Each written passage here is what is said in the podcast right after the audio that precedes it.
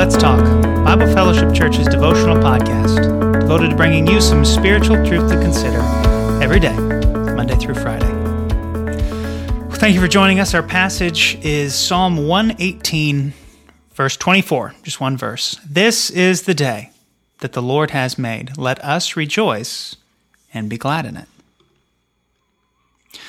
Evangelical Christians and uh, social conservatives have, I would say rightly, become very frustrated with much of society's abandoning of objective truth.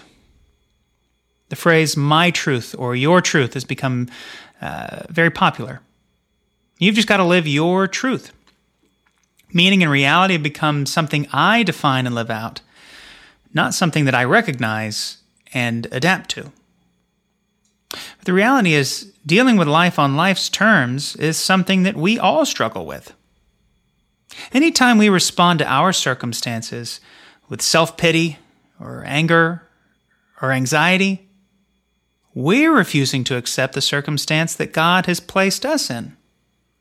We are also refusing to recognize objective truth. Psalm 118:24 says, "This is the day that the Lord has made. Let us rejoice and be glad in it." This is this day, today, this rainy day that once again prevented me from mowing my lawn.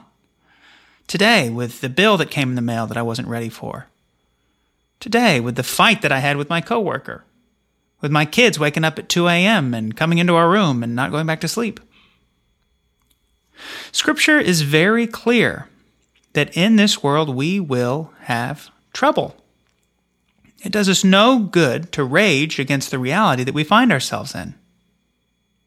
However, we can take comfort in the reality, the truth, the comfort that God is with us in our circumstances. God is with us in our trials. Romans 8:28 says that God will work all things out for our good. Not that all things will feel good at the time.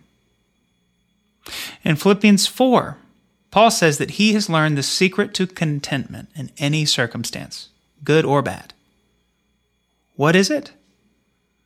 Well, I would argue that it's acceptance.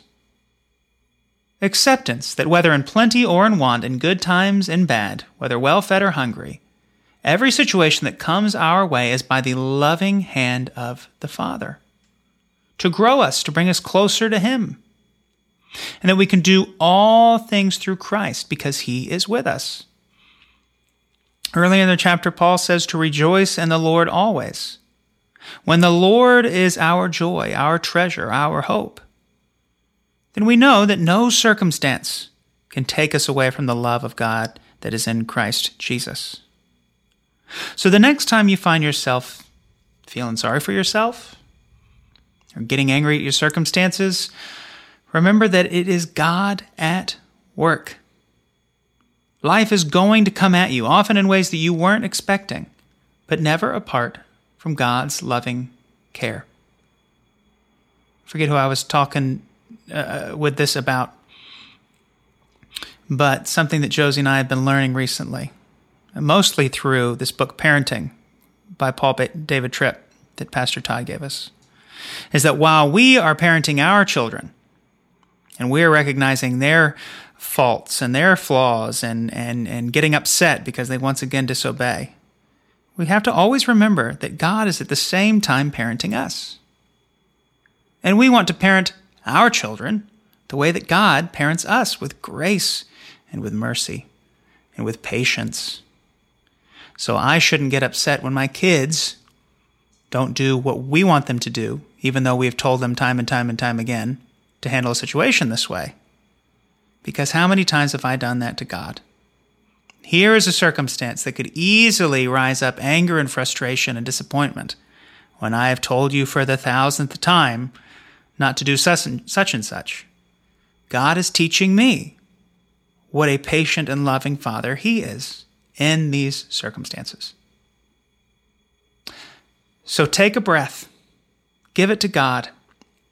Self pity, anger, frustration, anxiety, they're common, understandable, normal human responses to difficult circumstances. But give them to God and say, God, what are you up to? What are you trying to teach me here? And thank you in advance for the grace that I need to face this circumstance. Lord, we thank you that you are working all things for our good, even and especially the hard things. Lord, help us to be ready to accept what you have for us this day. Help us to rejoice in the lessons you are teaching us, because we know that everything we face and everything we go through is forming more of the life of Christ in us. You are a good, gracious, merciful, loving, patient Father to us. Help us to trust you in that process. It's in Jesus' name that we pray. Amen. Thank you for tuning in for another edition of Let's Talk. Church family, you are loved. Have a blessed